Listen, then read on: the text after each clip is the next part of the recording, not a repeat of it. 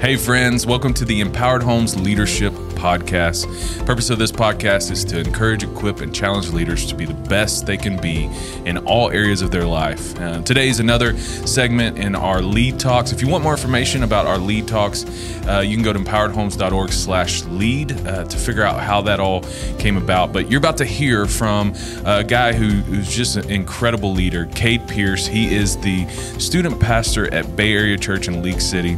Uh, and he's going to be talking to us today on faithfulness, the one true measure, and how our faithfulness uh, throughout the years in leadership, how we remain faithful, and how it impacts our ministry, but also our families and our leadership capacity. You'll enjoy Cade. If you got questions or want more information, email us at leaders at empoweredhomes.org. Well, in the 1970s, a man by the name of Aaron Fechter took an idea from a Japanese arcade game maker, formed it, branded it, and popularized it as the game that you know as whack a mole. And you know the intent of the game. You hold a mallet as the game player with the intent of whacking the different moles that pop up along the game board.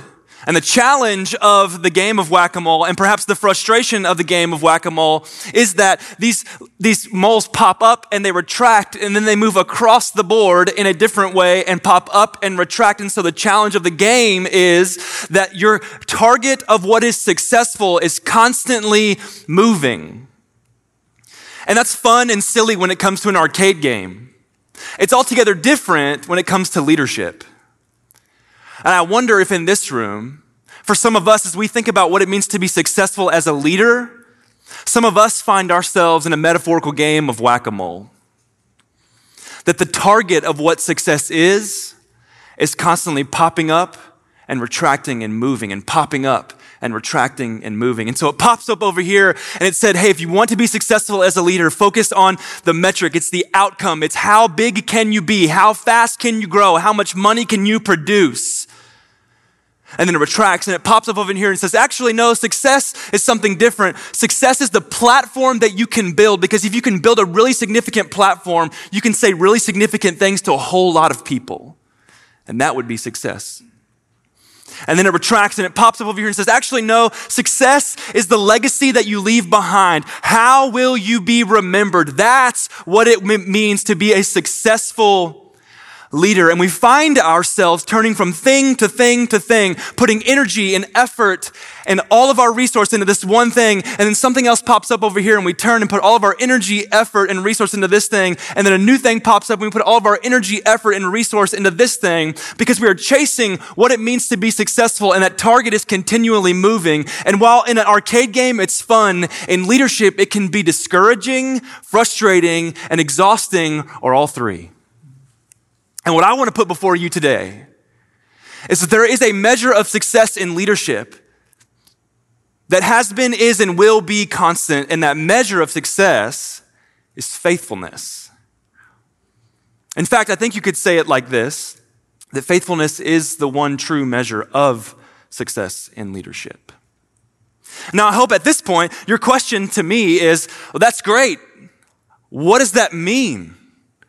What does it mean to be faithful? How are you going to define it? Because you better give me a target to aim at because I, I'm a leader. I want to be successful.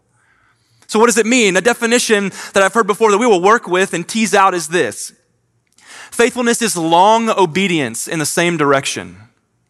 Faithfulness is long obedience in the same direction. Let's pull that apart to better understand it. So here's what's required. Faithfulness is measured over time. It's long. Faithfulness is measured over time. It's long.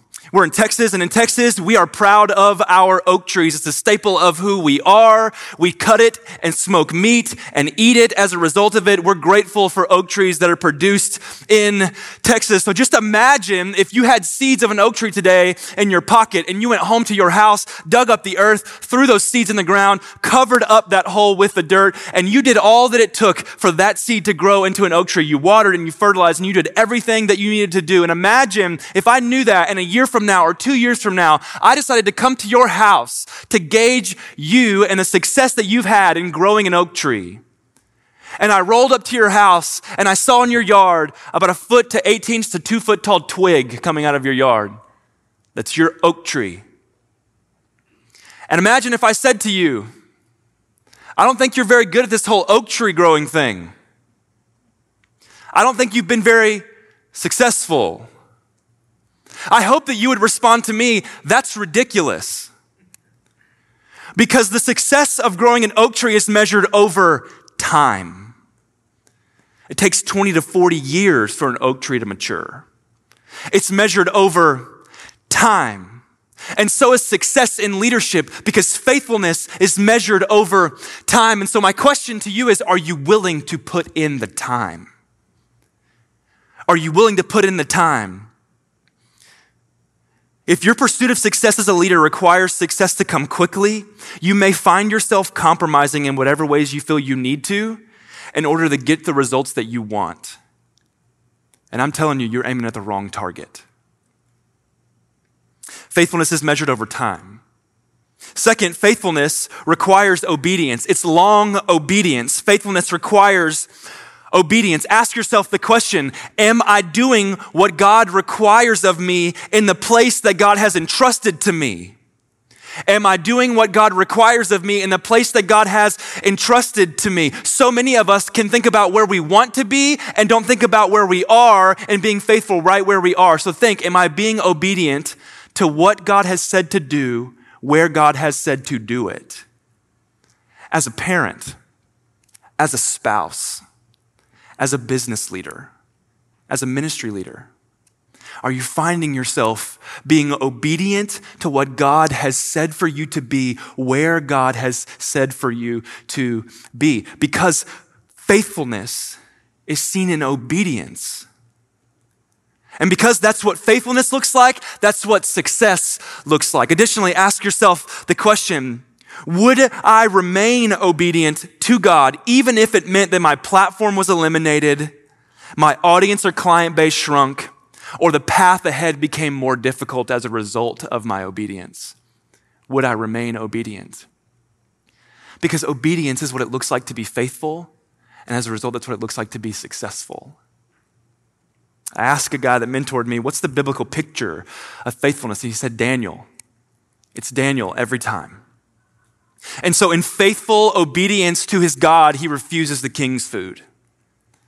And his friends, in faithful obedience to their God, refuse to bow down to the idol. And then the ultimate example in faithful obedience to his Father, Jesus endures the cross. Because faithfulness looks like obedience. And as a result, that's what success looks like. Faithfulness requires obedience. If you're, if in your pursuit of success results in you compromising your character, your integrity, or your morality to get the results that you want, you're aiming at the wrong target. You're aiming at the wrong target. Faithfulness is measured over time. It requires obedience. And third, faithfulness requires consistency. It's long obedience in the same direction.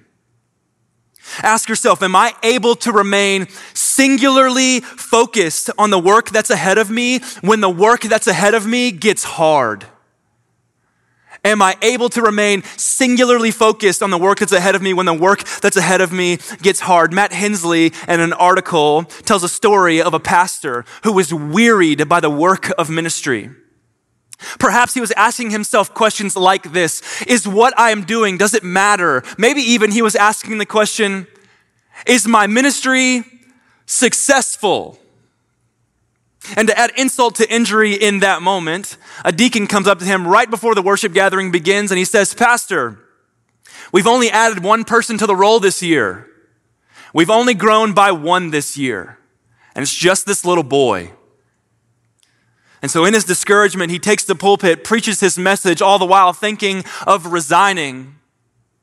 Comes down from the pulpit and comes face to face with that little boy who asks him, What would be required of me to be a missionary? And as if that wouldn't be cool enough, Who the little boy was was even more significant because that little boy was a man by the name of Robert Murray, who may be unfamiliar to you, but to a generation of people in South Africa, he's significant because that boy ended up being the man who was a pioneer missionary in South Africa for 50 years. Putting down mission stations, translating the Bible into native language, writing missions books that remain influential on missionaries today. You see, the discouraged pastor still took the pulpit, opened the scriptures, and delivered. Because often, success looks like faithfulness in the way of consistency, of remaining singularly focused on the work that's ahead of you, even when the work that's ahead of you is difficult. So, in your pursuit of leadership success, if it has, if it has you dizzying yourself as you chase a different definition of success, you're aiming at the wrong target. You're aiming at the wrong target. So as you lead, are you aiming at the right target? Are you aiming at the right target of what it means to be successful as a leader where you are? Because for us, what we long for and God willing will one day hear is not well done, good and successful servant. We will not hear, well done, good and organizational growing servant. We won't hear, well done, good and famous servant. We won't hear, well done, good and visionary servant. We will, God willing, hear the words, well done, good and faithful servant. So if that's going to be the measure of success then, we ought to make it the measure of success now. Thank you so much.